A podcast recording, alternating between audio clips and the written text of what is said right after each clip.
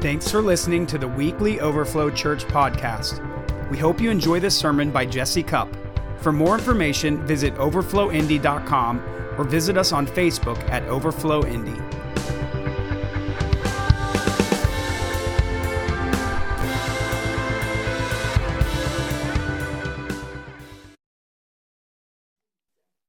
Happy Pentecost. I'm going to say it again. I might say it again.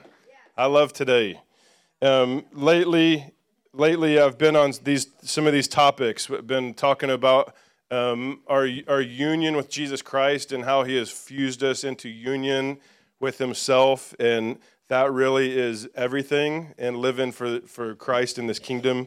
Um, we've been talking about the river of living water, and let me tell you, the water levels have been rising, and God is moving, and it's increasing. Amen. You guys with me on that?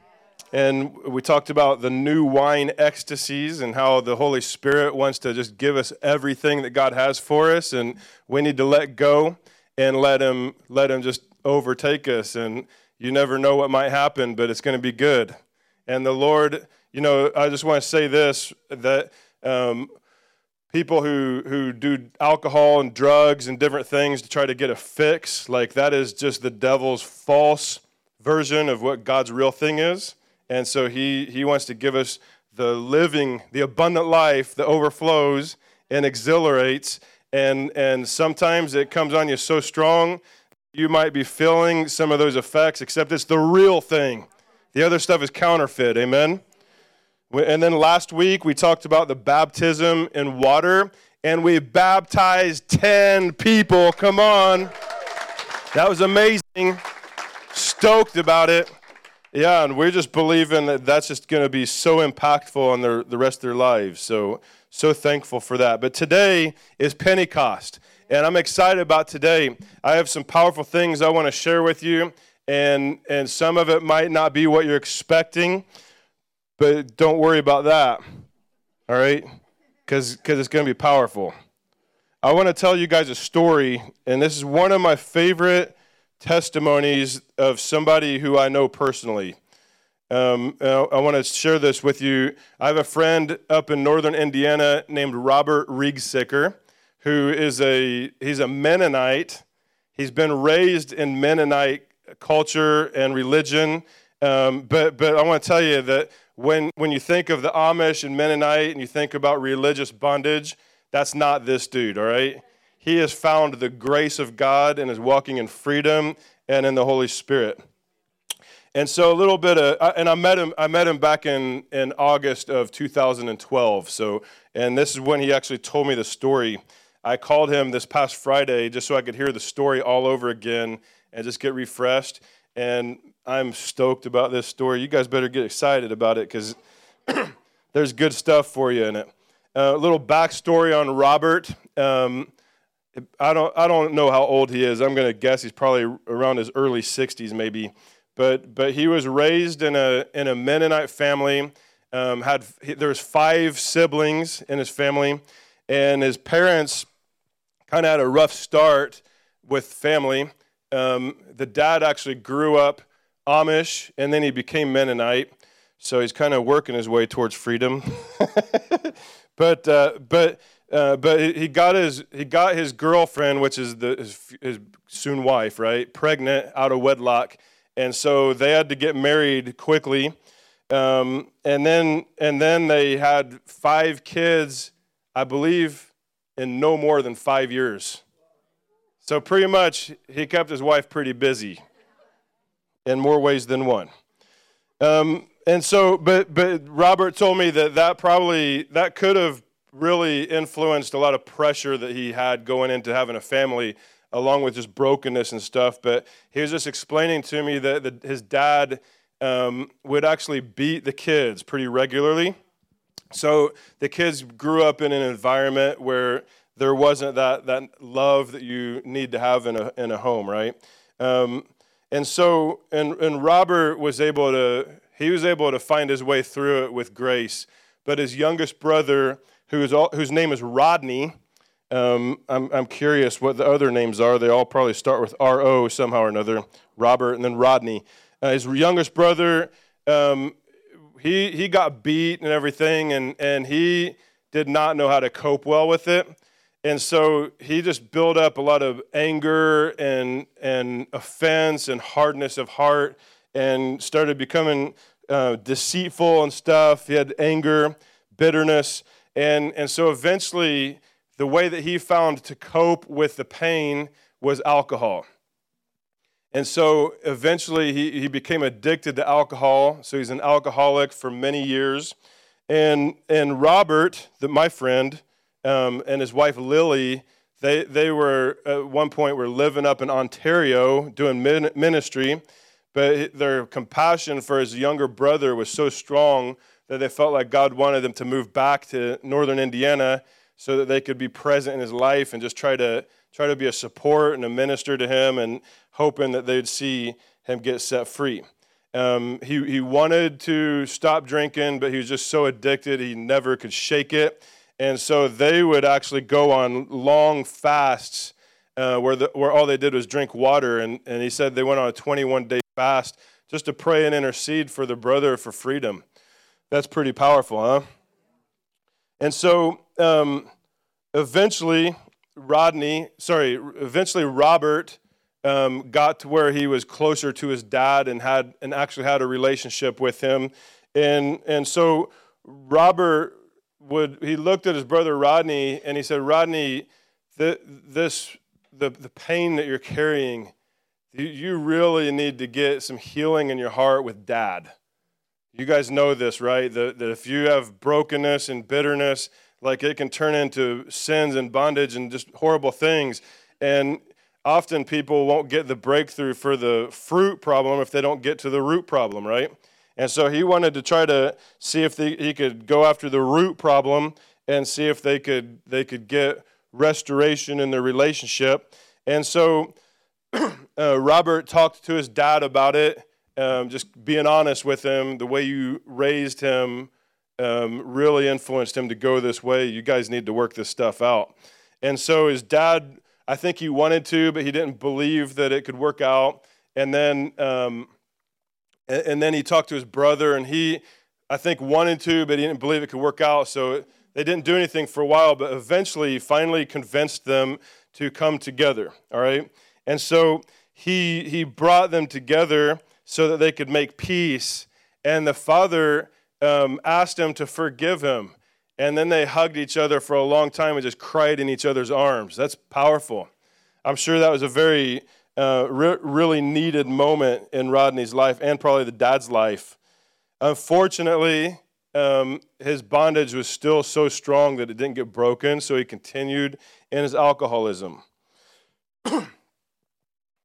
on, the, on Friday night, January 22nd, 1993, um, Robert was with his brother that, that evening or the afternoon, and he, he actually worked for his brother so they were supposed to get together the next day for work. And um, before they parted ways, Rodney, the younger brother, gave Robert, my friend, the names get confusing.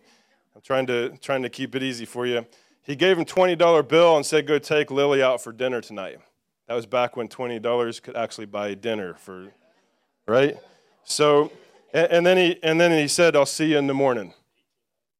So then the next morning at 5 a.m., Robert got a phone call from his dad because Rodney had left a, a, restaurant bar where he had been drinking. And on his way home with his girlfriend, they were so close to his home. He said it was about two stone throws away from his house. He hit a patch of black ice, slammed the brakes, and slid right into a tree and immediately killed both of them. Horrible. when yeah, so um, Robert, my friend, okay, not the one that died, um, he he knew that Rodney had had met God at some point in his life, but he also knew that he had this drinking problem, so he wasn't sure what to make of it, and he really wanted him to be free from this. He didn't understand God's grace at this point in his Christian journey, okay? He thought it was impossible to be able to meet God under the influence of alcohol and still be saved. Now, I do want to say that's a dangerous attempt. Okay? But but he he just he just couldn't fathom that. And so Robert had a had a whole season of sadness, obviously, grieving. And he, he like so deep that he thought he's probably gonna have to lay down his ministry for a, a time. And uh, and so, and actually that was on Saturday morning that he found out his brother died, and he was actually scheduled to preach the next Sunday or the next morning. And his topic, they, they'd been preaching on the names of God. And the name of God that he was supposed to speak on that Sunday morning is Jehovah Rapha. The Lord God is my healer. and um, that, got, that sermon got put off a couple of weeks, obviously. I mean, that, I, I would have to put it off myself. Uh, but but he, he told me, little did I know that, that that teaching about God being my healer was for himself. Because he was about to go through some pain that he didn't foresee, right? being of the Mennonite faith, um, if you could imagine the type of doctrine that they had, right? Um, pretty strict, pretty religious, pretty judgmental. And at his brother's funeral, people told Robert, he, they said, You know your brother's in hell now, right? Can you imagine? Like, like even if he was, can you imagine like that getting brought up to the sibling at the funeral? I mean, come on. Some people are more focused on their judgments than they are people's hearts. So Robert did not acknowledge that he knew that his brother was in hell. Um, he, he said that he, he did not want to believe it, and he also said, Who am I to, who are any of us to be the ones who judge where somebody ends up? Like, that's not our place, right? And so But, but he always had that in the back of his mind, like for the next several years, like, like, where's my brother? Did he make it or not? He could be in hell. I don't know. Right? There's no way to know these things. And so he, but he, but he had to resolve in his heart two things. He had to resolve in his heart that God is his healer. No matter what, he's Jehovah Rapha, and I'm not going to let that belief get shaken. And he also had to believe or he also had to work it out in his heart to trust the Father with Rodney's situation because it's out of his control, out of his knowing, right? I'm going to trust you, Father, no matter what. And, and not knowing what really happened, I got to release this to you, Lord, so I can, so I can carry on. That's, that's good wisdom right there. Okay? Almost exactly two years later, Rodney's father in law, Clarence, died of cancer. And, and so, and he was a godly man. So they knew, they knew for sure he was with Jesus, all right? And so the day that they knew he was about to die, like the family came together in his room and, and they just told each other, Daddy's going home to heaven today. And so they had, and, and they, they had a beautiful time of worshiping with him before he passed. And when he passed, um, the way Robert worded their experience as a family, he said, We walked him into heaven together. That's awesome. And uh, he said that the, when he passed, it was just so peaceful and the atmosphere was so heavenly. And it was so precious that even the grandkids, they said this. They said, Now we are no longer afraid to die. That's awesome. And so his funeral, Clarence's funeral, was to the day, two years after Rodney's funeral. Isn't that crazy? Can you, bless you. Watch out, you're going to get blessed. But can, bless you. Can you, uh, can you, can you see the contrast of, of the funerals, though? His brother dies, and, and, and he dies in sin, he dies in bondage he dies, there's no way to know. He never really got things right. And, and so it seems very clear that he could actually have made it to hell, but we don't know. It's who are we to judge? But then the father in law, Clarence, who's a man of God, and the presence of the Lord was in the room when he passed, and they knew for sure they walked him to heaven. That's two entirely different kinds of experiences, right? And so um, let's let's just put that part of the story now on the on the side of the table here. We'll come back to it. Two and a half years later, after Clarence died, which is four and a half years later after Rodney died, Robert and Lily got they were associate pastor in their church, but also worked with the youth ministry, and so they had the opportunity to go take the youth up to Chicago to do some missions, some inner city missions, and they met a, a pastor up there in the projects of Chicago who was from Ghana, West Africa, and his name's Tony, Pastor Tony. And so they took the they took the youth there, made a great connection. Through that connection, um, the Lord opened a door for them to go with Pastor Tony on a missions trip to Ghana later in the summer. That's a quick decision, right, for a whole group of kids uh, to go on a missions trip, and they had to raise $60,000 really quick, and God miraculously provided the money. That's awesome. So in August of, of 2000, sorry, of 1997, they went to Africa to Ghana to this missions trip. And their, their plan was to hop around to three different regions, and then they'd do, like each region, they'd probably hit a few spots, and they'd do crusades in each place.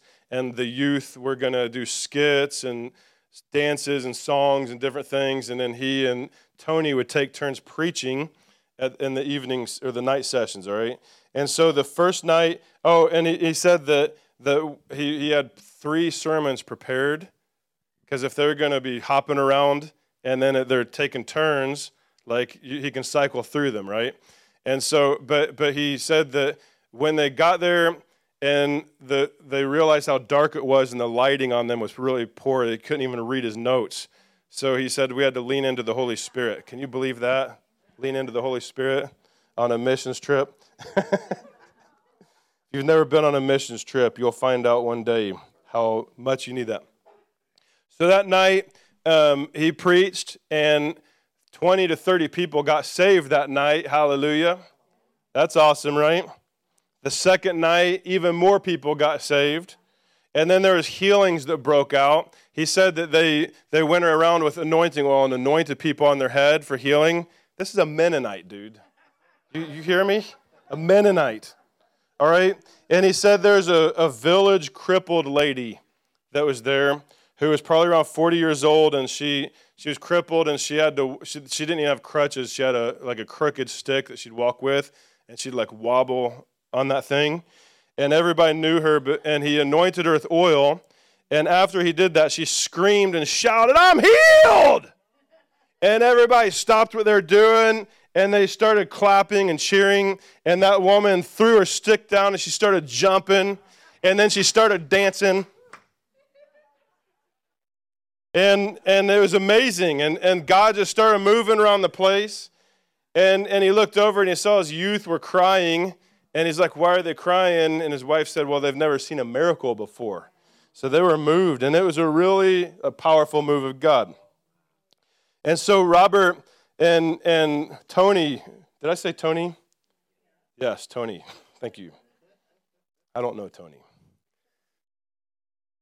so they were going to be taking turns preaching, right? But every night, right before the service would start, Tony would lean over to Robert and he'd say, The Lord just told me you're preaching tonight.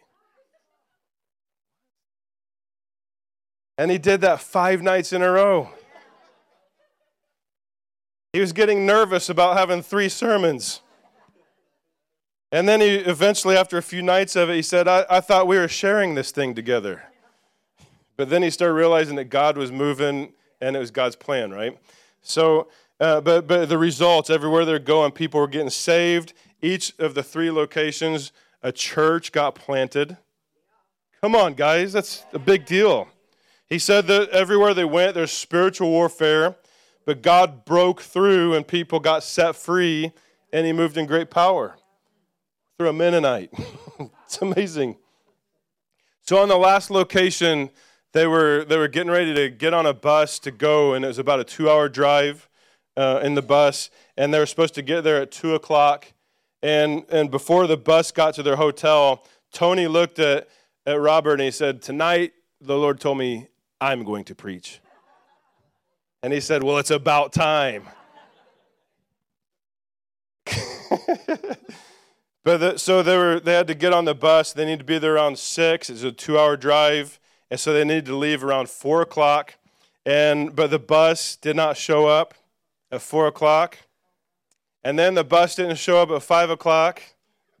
And then the bus didn't show up at 6 o'clock. And then maybe, maybe it was a little after 6, the bus finally came. They learned that it had broken down. So awesome. Now it's finally there, but guess what? It got there about the time they were supposed to arrive, right? So that's crazy. So they travel along on that long drive, and, and it's getting dark because it gets dark there at 6, he says. So it's dark after they're driving for a while and they had to stop the bus because there was somebody out in the middle of the road waving a flashlight at them to stop them. And then, and then when they stopped, the guy came and he said, The bridge is broken in front of you. You cannot cross the river. So they had to like turn that bus around to go the other way.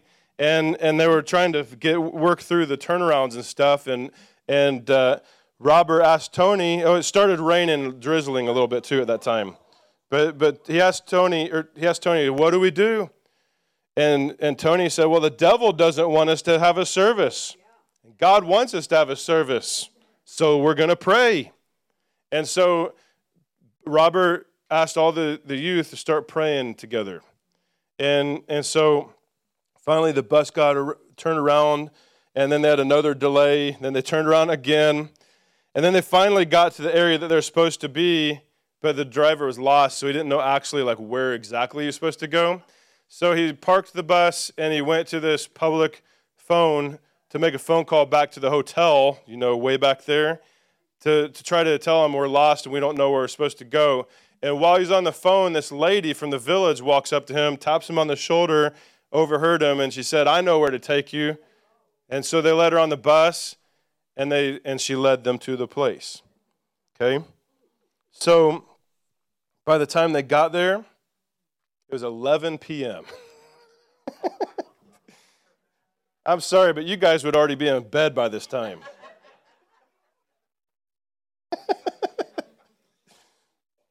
it was dark, obviously, and it was sprinkling. And, and they just got there and they're like, I don't know what's going to happen. But, but we we, we stayed the course, right? So they get off the bus and and somebody turns a generator on and all of a sudden lights come on and they were shocked there's over 200 people that was waiting they were sitting there waiting for them. In the dark we need to be like those people. I'm telling you that's that's like diligence and dedication and hunger for the lord. Amen? But but they were they were shocked because they were supposed to get there at six and it's 11 and they were there in the rain, in the dark, in the mud, waiting for them. And so, as they're getting off the bus to prepare for their program, Tony leans over to Robert and he said, Pastor Robert, God just told me you're supposed to preach tonight. he said his, his heart somersaulted. He started to pray, God, I haven't even been thinking of a message. What do you want me to say tonight? And so, as they're getting things ready, uh, and there's that limited light out there, and he said that he walked to the edge of where the light extended and then passed that into the pitch dark outside of that light so he could go pray for a little bit. And, and he said he, he looked up to heaven. His glasses are starting to mist over, right, because it's drizzling. And, and he started crying out to God, and he said, God, I want to see you. I want to see you. I want to know, Lord, what do you want me to preach to these people? And he said his mind was on that path he was on and just trying to focus on what to preach. But he said all of a sudden something happened. Huh? No. Nice guess. He said immediately it felt as if God came and grabbed him and took his body and lifted him into heaven. Like literally, full on in heaven. Like he, he, he could see, he could smell, he could hear, he could feel everything. He was there. And he actually said it was so real to him that he wondered if people who, if they would have went to where he was at in the dark area, if they could have found his, him in the body or not. Like he, he didn't, you know how Paul in 2 Corinthians 12, it talks about uh, himself going to heaven in paradise. And he said, I don't know if I was in the body or out of the body, but it was like so real, right? That's exactly what happened to him. And he said it was a beautiful sight. Duh. heaven, he said, heaven's so amazing and the, the colors are brighter you can imagine, more vivid than you can imagine. They're undescribable. And, and the grass was greener than anything we've ever seen. I'm sure they probably hired Lawn Pride or something. Kidding. Better than them. But he said there's a huge group of people worshiping God. And, and he said that, I mean, like a huge amount of people worshiping. He said there were people from every nation there, and they all had white robes on. They were lifting their hands, worshiping and dancing to the Lord. And he said he was pretty sure that the throne of God was over on the other side of them. And, and he said it was interesting because they weren't worshiping God with like the, like the, the Western um, style of worship that we do over here. They were like letting, their, they're letting themselves go and they're, they're, they're worshiping African style. That's pretty crazy. Probably the Lord let him experience that being in Africa, right? But as he, and so he, he saw those people and he started walking towards them. And as he's walking towards them, two men left the crowd and started walking to him. And they got to him, and the first one he realized was his father in law, Clarence, who died two and a half years before this. And they embraced each other and loved each other. And he, he of course, knew that Clarence was in heaven. But the other guy was Rodney.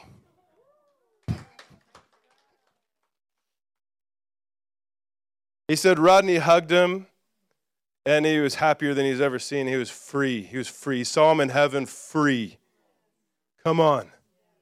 And they embraced each other and, and after they hung out for a while and, and talked for a while, it, it, Rodney said to Robert, he said, I want to show you Jesus. You remember before this happened, he was in the dark and he started praying, I want to see you, God. Remember that? Now he's having this encounter in heaven, and Rod, and his Robert, sorry, Rodney tells Robert, I want to show you Jesus. They start walking towards that crowd, right? He's getting ready to take him and, and so they were heading towards where the worshipers were and where he presumed that Jesus was so he could see our Lord of Lords. Come on. You guys want to hear what happened? I'll tell you next Sunday. Joking. So he walks into the crowd to show him Jesus, and then all of a sudden, He's back in his body, in the dirt, in the dark, in Africa, raining, mud, people. What in the world? And and like he he was on that ground and he was overwhelmed. He didn't actually see Jesus, but but he was was overwhelmed by the amazing grace of God that, that he saw his brother set free in heaven, and that he's, and he started crying to the Lord, and he said, he said, God, thank you for saving my brother. And God re- replied to him, He said, Yes, I did save your brother, but I want you to be concerned with that same concern and love you had for your brother, for these people. I love them just like I love your brother. That's profound. Like he literally just went to heaven and had that encounter, and the Lord's like, Yeah, you saw that, but let's focus on this. Whoa, why would he do that? Because he wanted to connect the, the value of that experience, tangible experience, to loving someone else, right? And so and, and so he, he was wondering why he would be told that he'd be shown Jesus, but he's now back on earth. And while he's, while he's thinking about all this stuff, right then someone came and tapped him on the shoulder and, and they said, we're, we're waiting for you. and he, he had no idea how long he was in this encounter, but he said that he had no recollection of their entire worship service they had. So he missed the entire worship, and it was time for him to go preach. And this experience was so sacred to him, he, he, he couldn't share with anybody for weeks, okay, of what happened. But he said that he preached like he'd never preached before.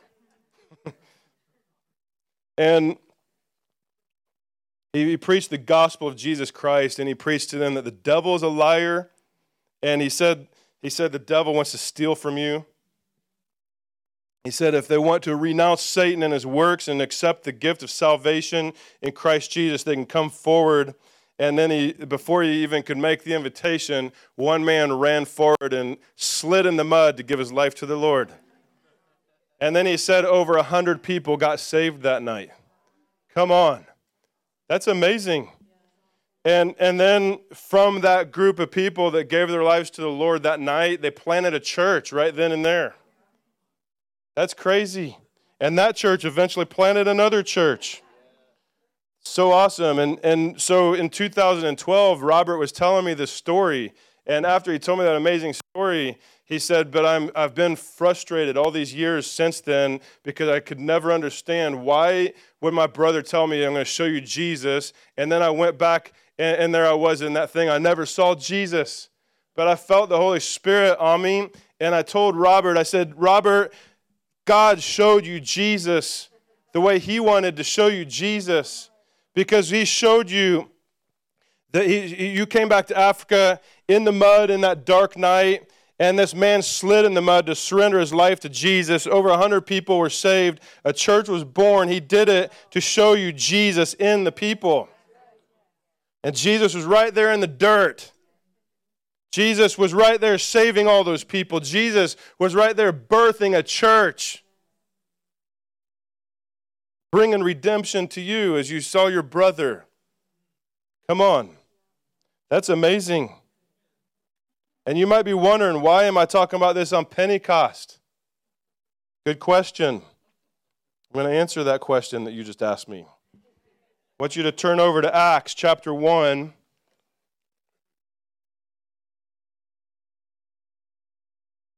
I'm getting ready to dive into the word, and I want you guys to remember how long those people waited because they were hungry, all right?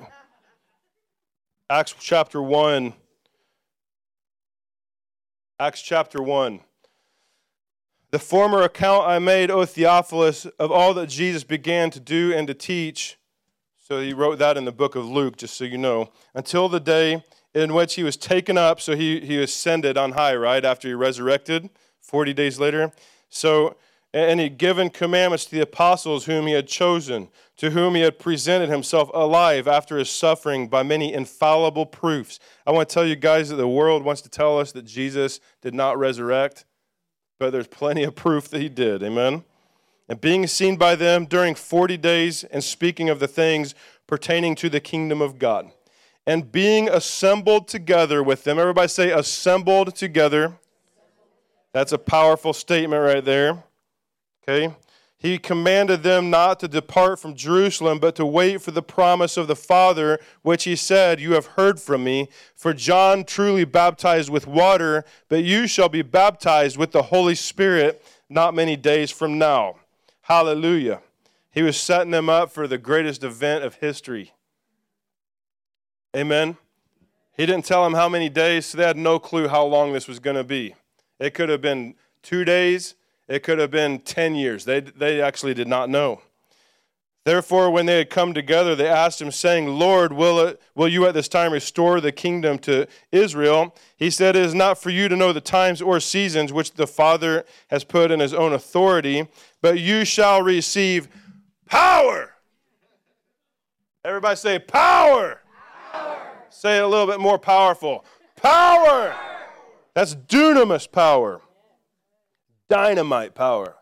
When the Holy Spirit has come upon you, and you shall be witnesses to me in Jerusalem and in all Judea and Samaria and to the ends of the earth. Jesus told them that they were going to get baptized in the Holy Spirit with the same power that Jesus walked in. And as they walk in the power of the Holy Ghost, everywhere they go, they're going to see Jesus show up and they're going to witness Jesus showing up in their midst. And it's going to start where they're at and it's going to go to the next place and then the next place and the next place until it covers the globe. Come on.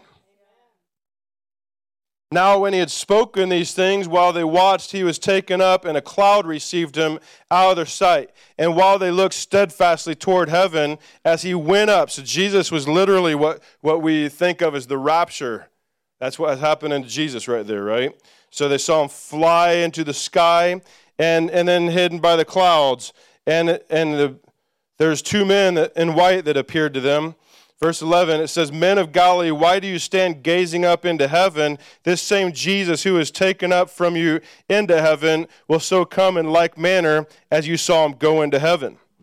Then they returned to Jerusalem from the mount called Olivet, which is near Jerusalem, a Sabbath day journey. And when they had entered, they went into the upper room. Everybody say, upper room where they were staying Peter, James, John, Andrew, Philip, Thomas, Bartholomew, Matthew, James, son of Alphaeus, Simon the Zealot, and Judas, the son of James. There's only one person missing, and that's the other Judas who committed suicide. So everybody's present, right?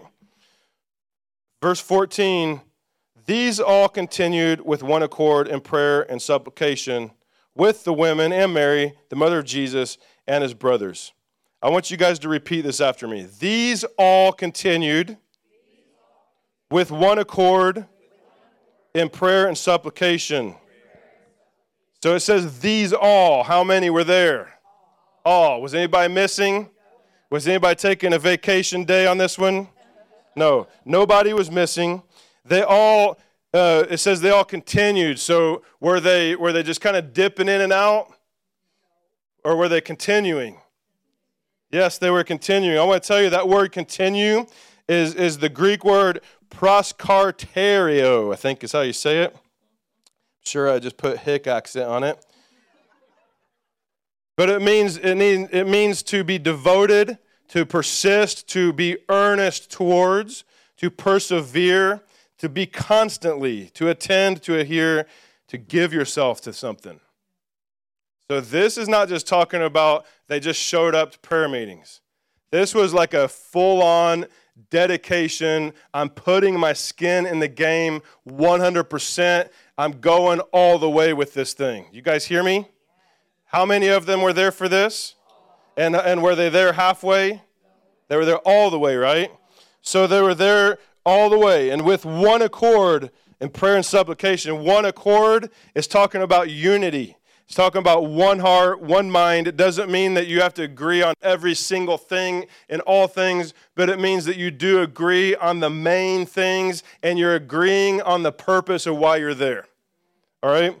So uh, the, they were there in one accord with one heart, one mind, one purpose. Verse 15 actually says that Peter stood up and there was 120 people there. 120.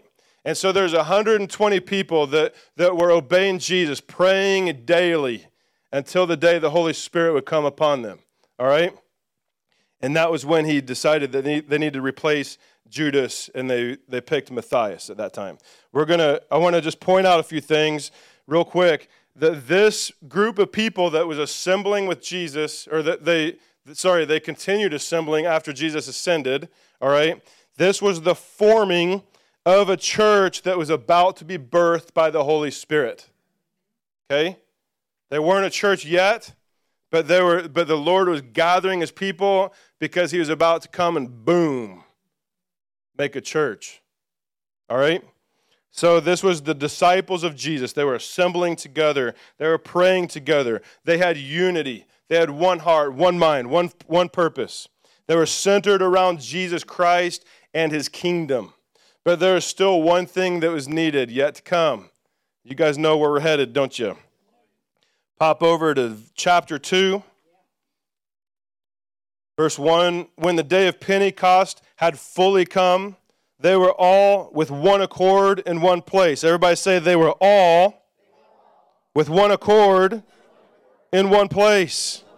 That's a lot of unity right there. How many of them were there? All.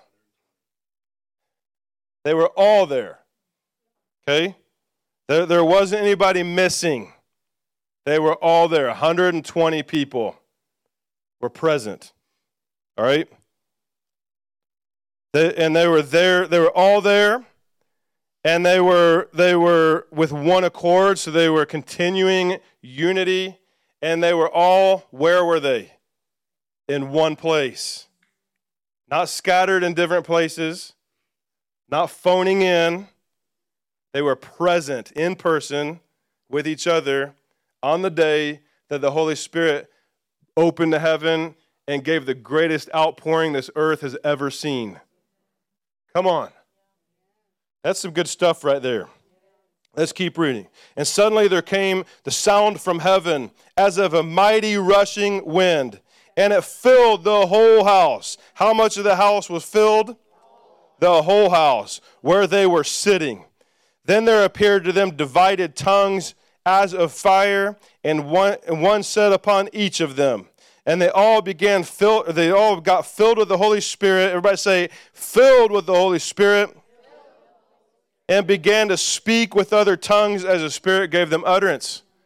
This was a powerful, powerful encounter, a corporate encounter. 120 people faithfully seeking the Lord. One heart, one mind. They're, they're not dipping in and dipping out. They're staying steady. They're staying the course. They're in, they're in the same place together. They're going after this thing. And heaven's open and the outpouring comes. They get baptized in the Holy Ghost and immediately receive gifts from the Holy Spirit and they speak in tongues. Come on. When God shows up, powerful things happen. I want to tell you that, that we're getting ready to read the next part where it talks about all these people that were in there celebrating from other places in the world, and they heard the noises going on in there. There is no way that thousands of people out in the city could hear people just praying inside that room. No way. That is not what they heard. They heard the power of God come upon a place. Verse 5. Actually, let me, let me make sure I want to hit a few points here. Pentecost, by the way, is 50 days after the resurrection, 10 days after the ascension. They were, they were seeking the Lord together. They had no clue when it was going to happen. It could have been way longer. They had no idea, but they were committed, they were devoted, they were persevering, okay? So they were in one accord, there's unity. There, that means there's no complacency, okay? You guys listen to me. There's no complacency. There's a lot of complacency in the church this day. There's no complacency. There is no coming without a sense of purpose. They're all there for the same outcome. Okay? There's nobody coming to promote their own ministry agenda. Hear me? There are no judgments and unforgiveness between the people because there's unity.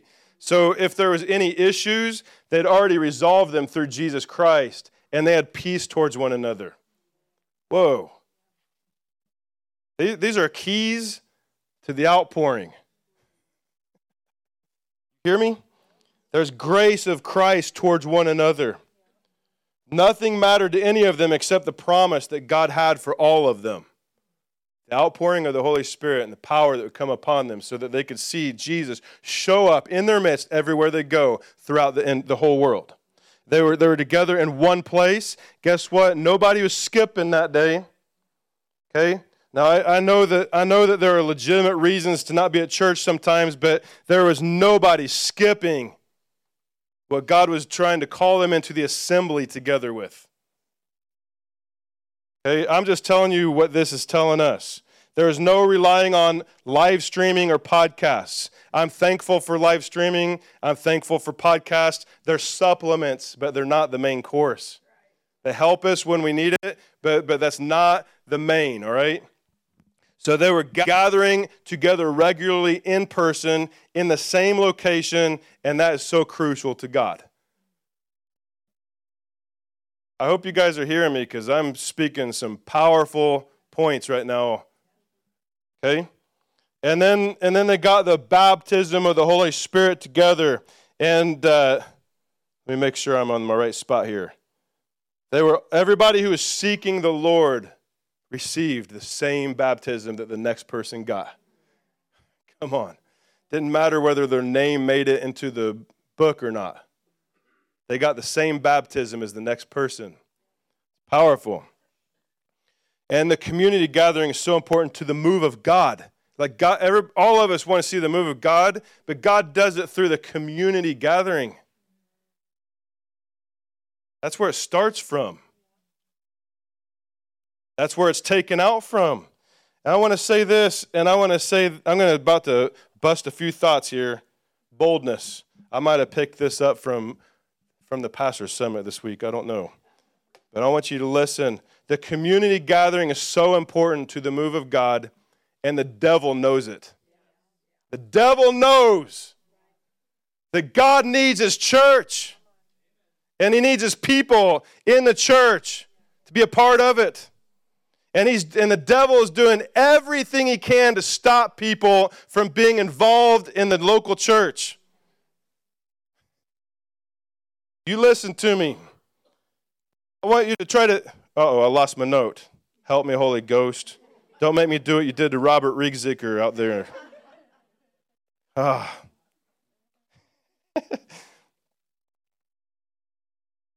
the, the devil wants to try to make you think it doesn't matter too much if you get involved in a church or not, and he'll use every way he can to try to get you to believe that.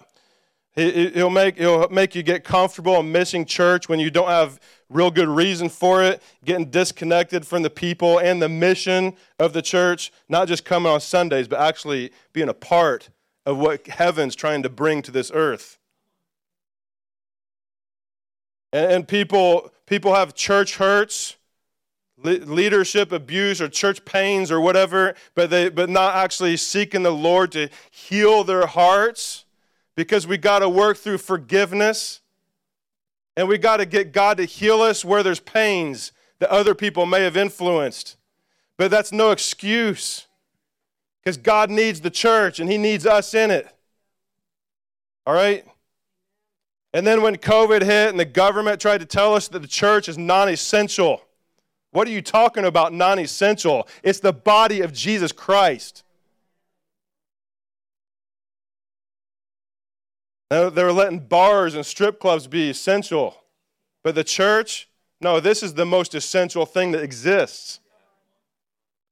And then the woke culture telling us that church isn't important.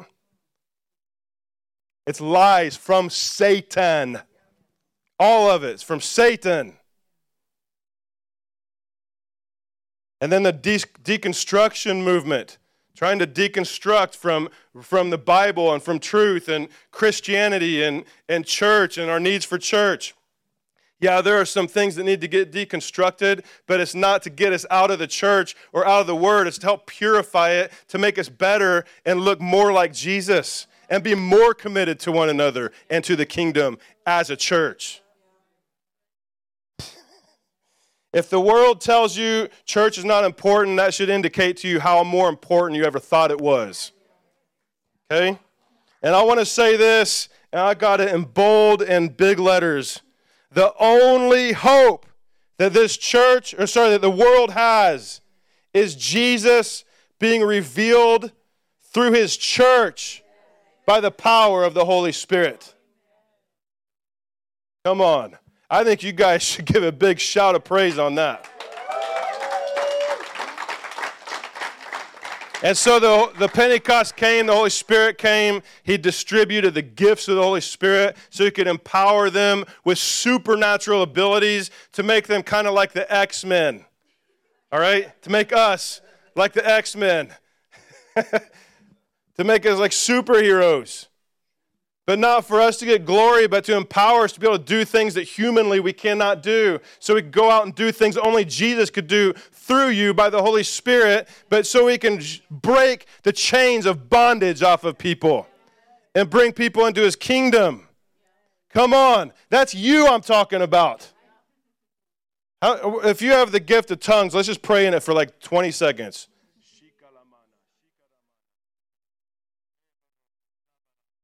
It's okay if you don't have the gift, but I just want you to take notice right now. This is evidence of the Holy Spirit having already been poured out in people's lives. All right, that's enough. All right. But God's given the power of God to us. Come on. You, you have more power in your life than you know you have. Like God means business. He means he came here to bring heaven to earth and to crush Satan everywhere that his people would go. But are we living in that reality? Because that's who we're supposed to be. Come on. When the Holy Spirit poured out on those 120 faithful ones that were diligent to show up on mission, on task, clear hearts with one another, Holy Spirit came. And, and guess what happened? He gave birth to the church. He gave birth to the Ekklesia. That was the beginning of the new era. Happy birthday, church. He gave us the Holy Ghost. The church was birthed on the foundation of the outpouring of the Holy Spirit and the power of God and the gifts of the Holy Spirit and unity in the church with a mission to see the kingdom come and go to the ends of this earth, to overtake Satan's kingdom and to bring God's blessing to this earth. Come on. There's so many things I want to say, but you guys, it's 12. I'm not done quite yet. You're going to have to give me a few more minutes. If you have to go, go, but come on. These guys tarried. Can you? No. All right. In the next section, after the Holy Spirit's poured out, it says that people heard them and the multitude came together. And, and uh, let's see here. People from all over the world, right? People gathering around. They're, they're actually hearing people speaking in tongues in their own languages that there's no way they could have known. And they're calling out the oracles of God and the, the praises to the Lord. They're hearing this stuff. So it's, it's true language. And it's actually pointed to God, it's His glories. And people are like, how, could, how in the world could this even be happening? And then and it says that uh, they were amazed and perplexed, saying to one another, Whatever could this mean? So God's actually moving on people's hearts. Like they're, they're, it's, it's drawing them in to what he's doing. And, and then there's some other ones that were mocking and they said, Oh, they're just full of new wine. You better believe they were.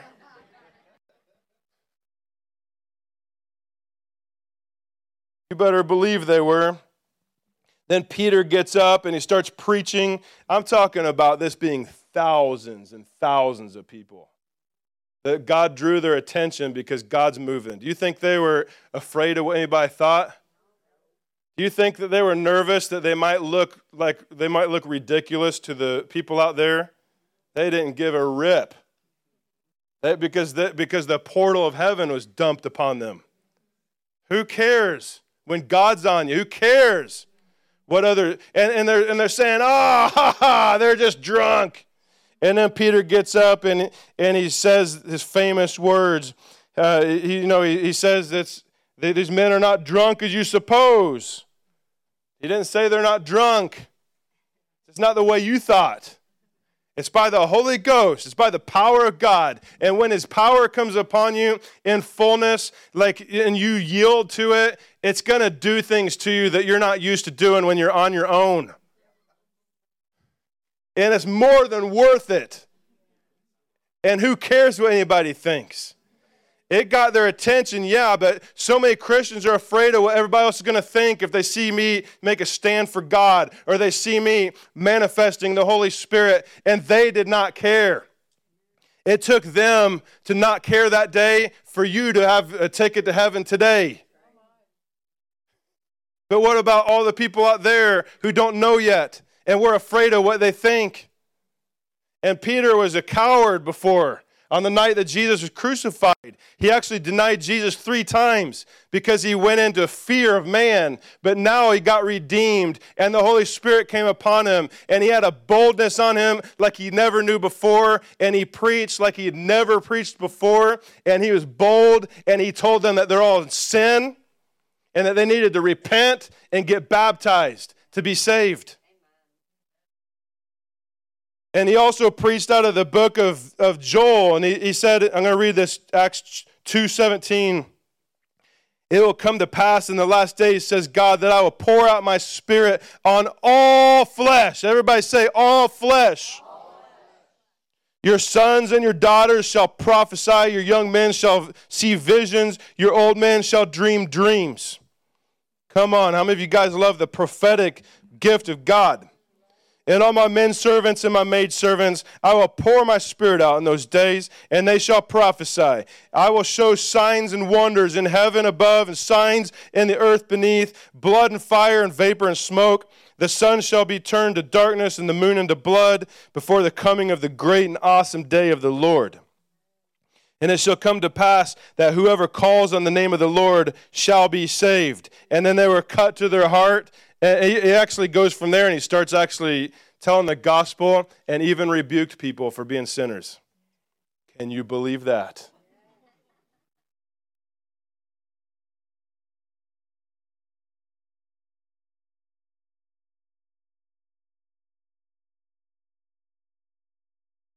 Come on, guys. I'm just telling you guys truth right now.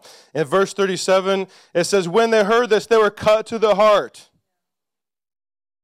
And then they said, What shall we do? I want to tell you that when the Holy Spirit's on you and you preach the gospel and the Holy Spirit tells you to speak truth in love, even if you have to call things out that people are bound up in and we're, we're afraid that we're going to offend somebody. Yeah, you're going to offend somebody, but guess what? There's going to be somebody else who it's actually going to unlock the chains that they've been walking in for their, for their entire lives. So we're, we're afraid of somebody getting offended, and that fear is actually causing us to make the multitudes of the other people who are ready to get saved, they, they go unnoticed because we're afraid of a couple of people. God wants to give us a boldness to push past the fear of man and to walk in the power of God and bring the good news of Jesus Christ to the broken. Come on.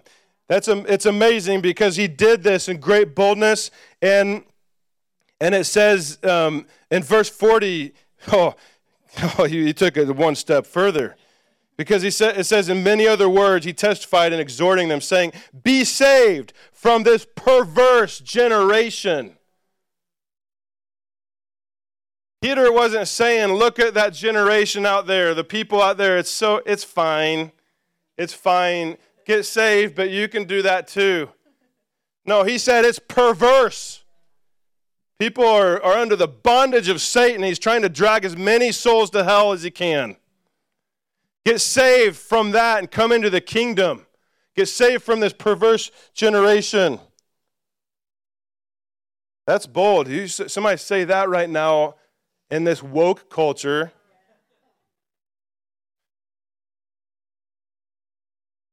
And you're sticking your head into the eye of the, into the hurricane. Peter didn't care about somebody's feelings, he cared about their eternal soul. Of course, we're supposed to do this in love. I'm not trying to say that we want to become judgmental. I'm just saying we need to have the power of God in our lives, and we need to see that this world needs Jesus, and we got to be the answer to that problem. You hear me?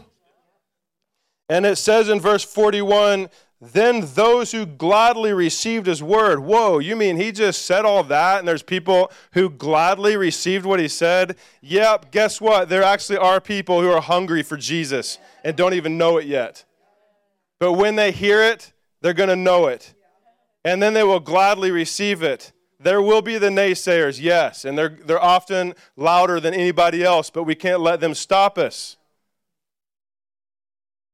Jesus knows the ones who are hungry for him, and he'll reach them if we will give it to him. It says they gladly received his word and they were baptized. Come on, they didn't just get saved, but they actually went all the way with this, making a public declaration like we did last Sunday. World, I want you to know I've said bye to you. I'm stepping away from this perverse generation and I'm going all the way with Jesus. Come on.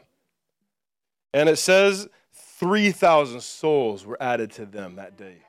3,000 souls. That church had some pretty good growth strategies.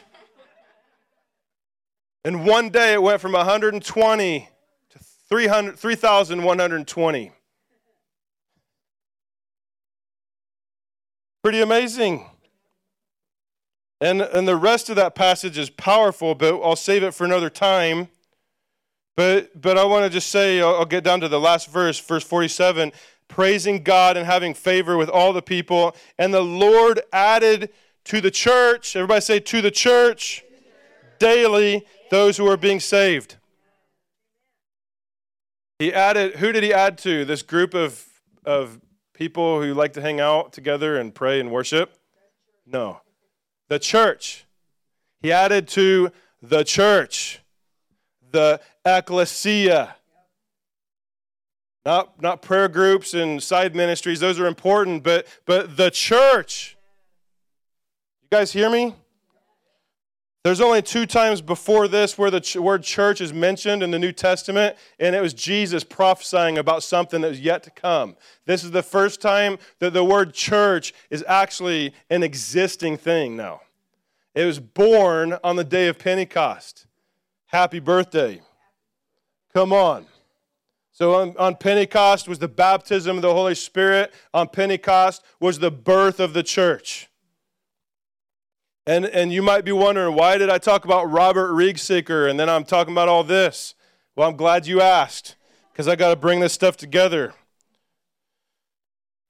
I want to I want to remind you of Robert's heavenly encounter. And, and he's, he's encountering God's presence. He's seeing heaven in real version, right? He's there and his brother says, I want to show you Jesus. And, and, then, and then the next thing he knows, he's right there in the mud, in the dark, with over 200 people.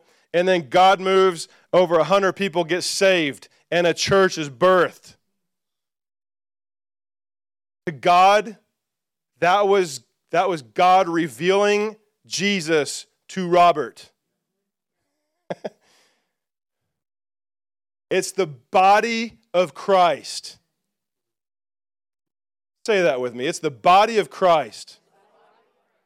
The church is the body of Christ. And so when God reveals the church, He's revealing Jesus. If we could see Jesus in His body, Sorry, if you can see Jesus in his body, I'm talking about the church, that's as real to God as if you went to heaven and saw Jesus in heaven. That's why instead of Robert seeing Jesus as Jesus, he let him see Jesus as his body. That was God's choice. I want to show you Jesus the way I need you to know that Jesus needs to be revealed in his body, the church. The church was born in Africa that day. On Pentecost, the church, the church, was born, and it's revealing Jesus Christ. And Jesus wants to be revealed through his church. But so many people have so many offenses towards the church and they can't see Jesus in it. And that's everything he wants to do is to show you Jesus in his church.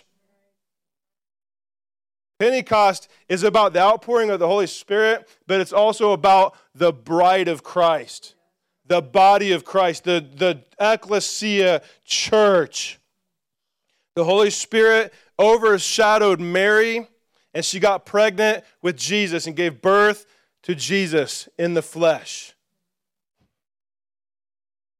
Right? On Pentecost, the Holy Spirit was poured out on the 120 people, and Jesus came into the uniting of human flesh, his body.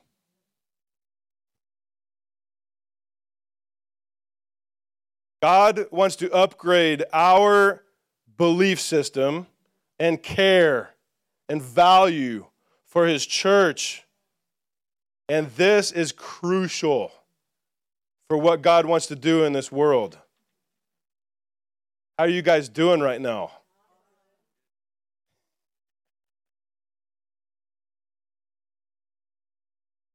Jesus is revealed in his church. We are the body of Christ.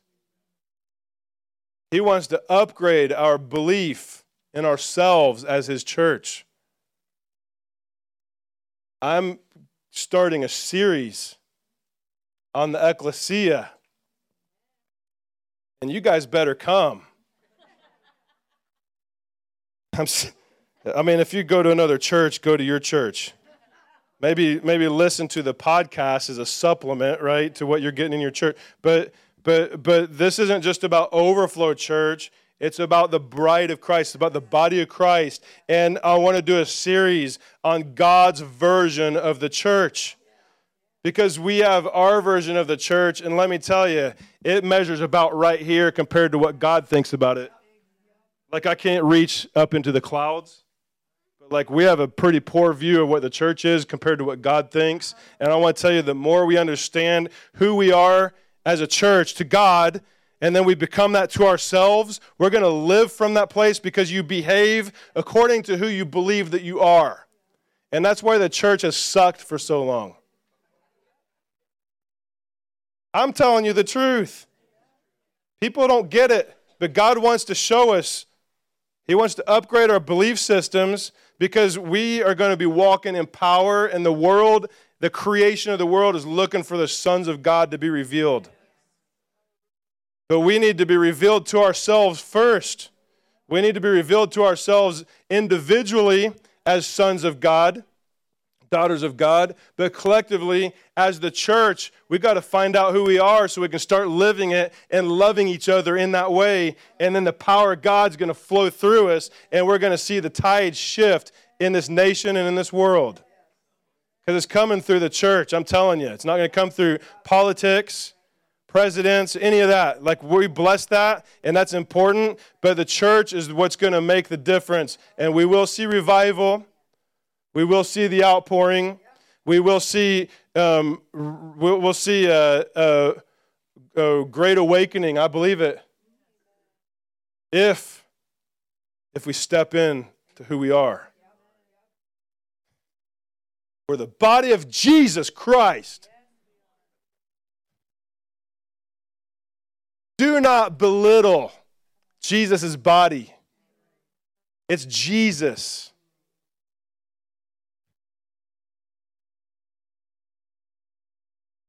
The Holy Ghost, come on.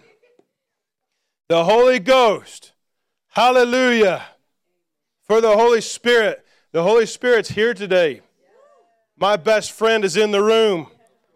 He's right here. And he's excited. And he wants to give out fresh baptisms in the Holy Spirit. And there are some people in this room who you may have never been baptized in the Holy Spirit before, but today's Pentecost. And if you miss it today, guess what? Every week is Pentecost. Because it's not going to happen again. It happened once and it's still happening. oh, man.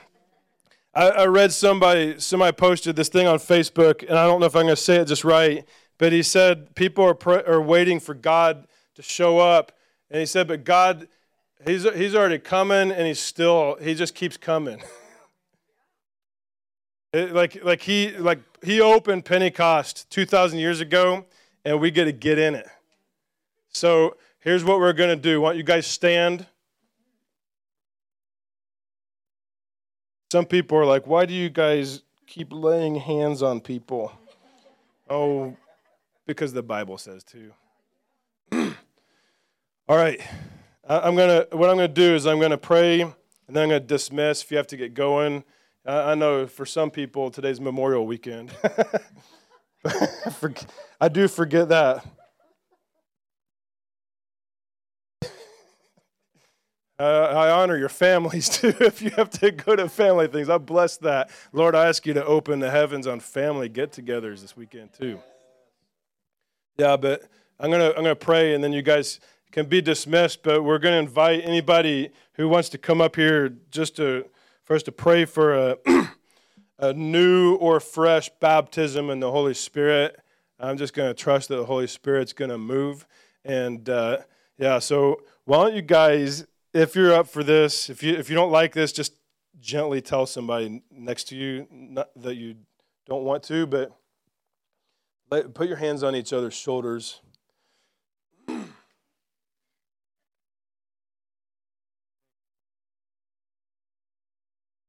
Thank you, Lord. Yeah, put your hands. All right. yeah, Holy Spirit, I thank you, Lord, that you are here. I thank you that you still baptize people in the Holy Spirit. I thank you, Lord, that you are the same Spirit here today that was right in there in the upper room. Lord, you haven't got tired yet. You're not going to give us a worn out version of a baptism. I, I pray, Holy Spirit, that you'll flow right now. By the way, if you've been baptized in the Holy Spirit, if you read the whole book of Acts, they got baptized and then they got baptized again, then they got baptized again. So we just live in it. So you don't have to like just be like, "Oh, I got it, got my I got my trophy." No, keep getting it. Lord, pour out. I, I want to just invite you to just start releasing the Holy Spirit on each other. Just start receiving the Holy Spirit and let Him flow in here right now. Just flow, Holy Spirit, right now and just wash over every person in the name of Jesus. Holy Spirit, I pray that you will burn the fire in their hearts and, and help us, Lord, to capture a greater revelation of how you perceive your church. Lord, that you'll upgrade our belief systems on your church, be able to see it from heaven's perspective. Holy Spirit, let the fire flow right now, fall on people in Jesus' name. Just receive it. Just take a moment and receive it.